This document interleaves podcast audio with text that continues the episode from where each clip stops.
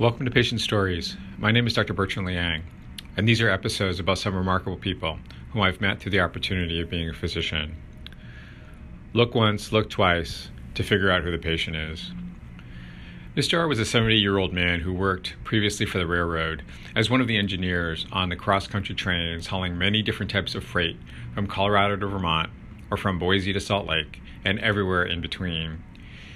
He used to tell me that the cost of moving freight was so small that they could move tons of coal several hundred miles on only a few gallons of diesel fuel, making it the most efficient use of energy on the planet.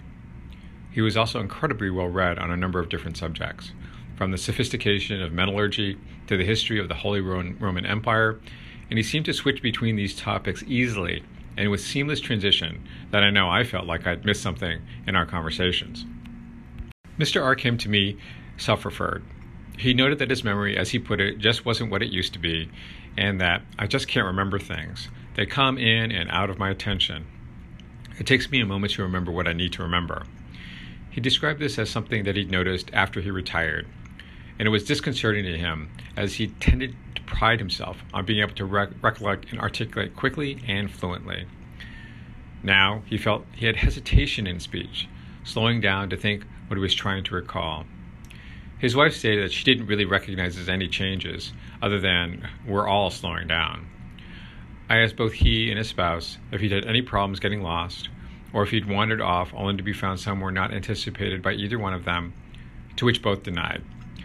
Similarly, no issues with doing books at, the, at home, leaving things like the stove on, having problems getting dressed, or challenges driving or following directions. Nothing at all, said Mr. R. It's just remembering that worries me.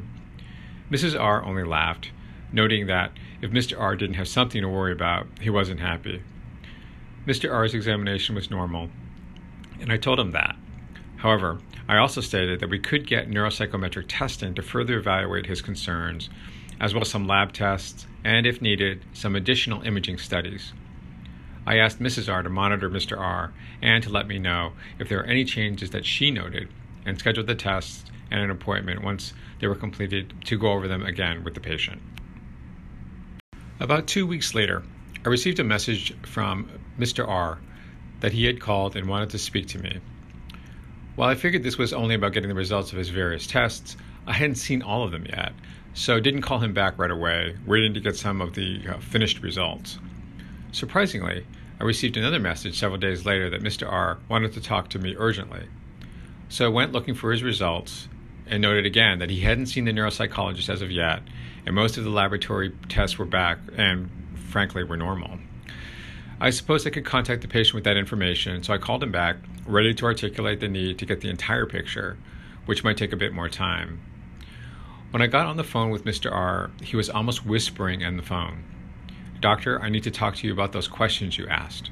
You know, the ones about getting lost, leaving stuff on. Yes, I replied hesitantly, are you noticing that now? The peculiar thing is that most patients with dementia are not the ones that notice these issues. It's the caregiver or spouse that does. Almost always, the patient is unaware he or she is having problems. Well, I remember all you said at our last visit, he said. It's just that it's Maribel, my wife. She's having the problems with this, he said, his voice cracking. I found her in the garage a couple of days ago at around 5 a.m. We usually do get up early, but not that early. And she couldn't tell me why she was there. He paused. Then yesterday, she nearly burned the house down. She left an iron on upstairs on one of her blouses and must have just walked away. She didn't remember even starting to iron. Mr. R was clearly upset. I tried to calm Mr. R. Mr. R, we probably need to see Mrs. R soon and do something like we did for you. Someone will call you back with some appointment times. I spoke with my nurse, and we found some time options for Mrs. R to be seen that week, although not with me.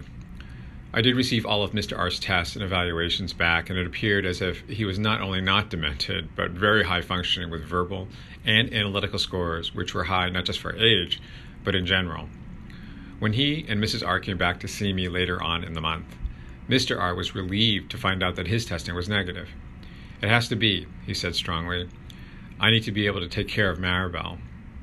I asked if they had gone through the other testing for Mrs. R, to which Mr. R denied.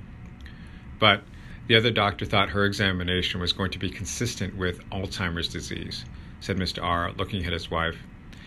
And I've read up on it. I know what it is. Mrs. R. just smiled. We'll get through this, honey, she noted. I just won't iron anymore. She laughed, Mr. R. actually smiled.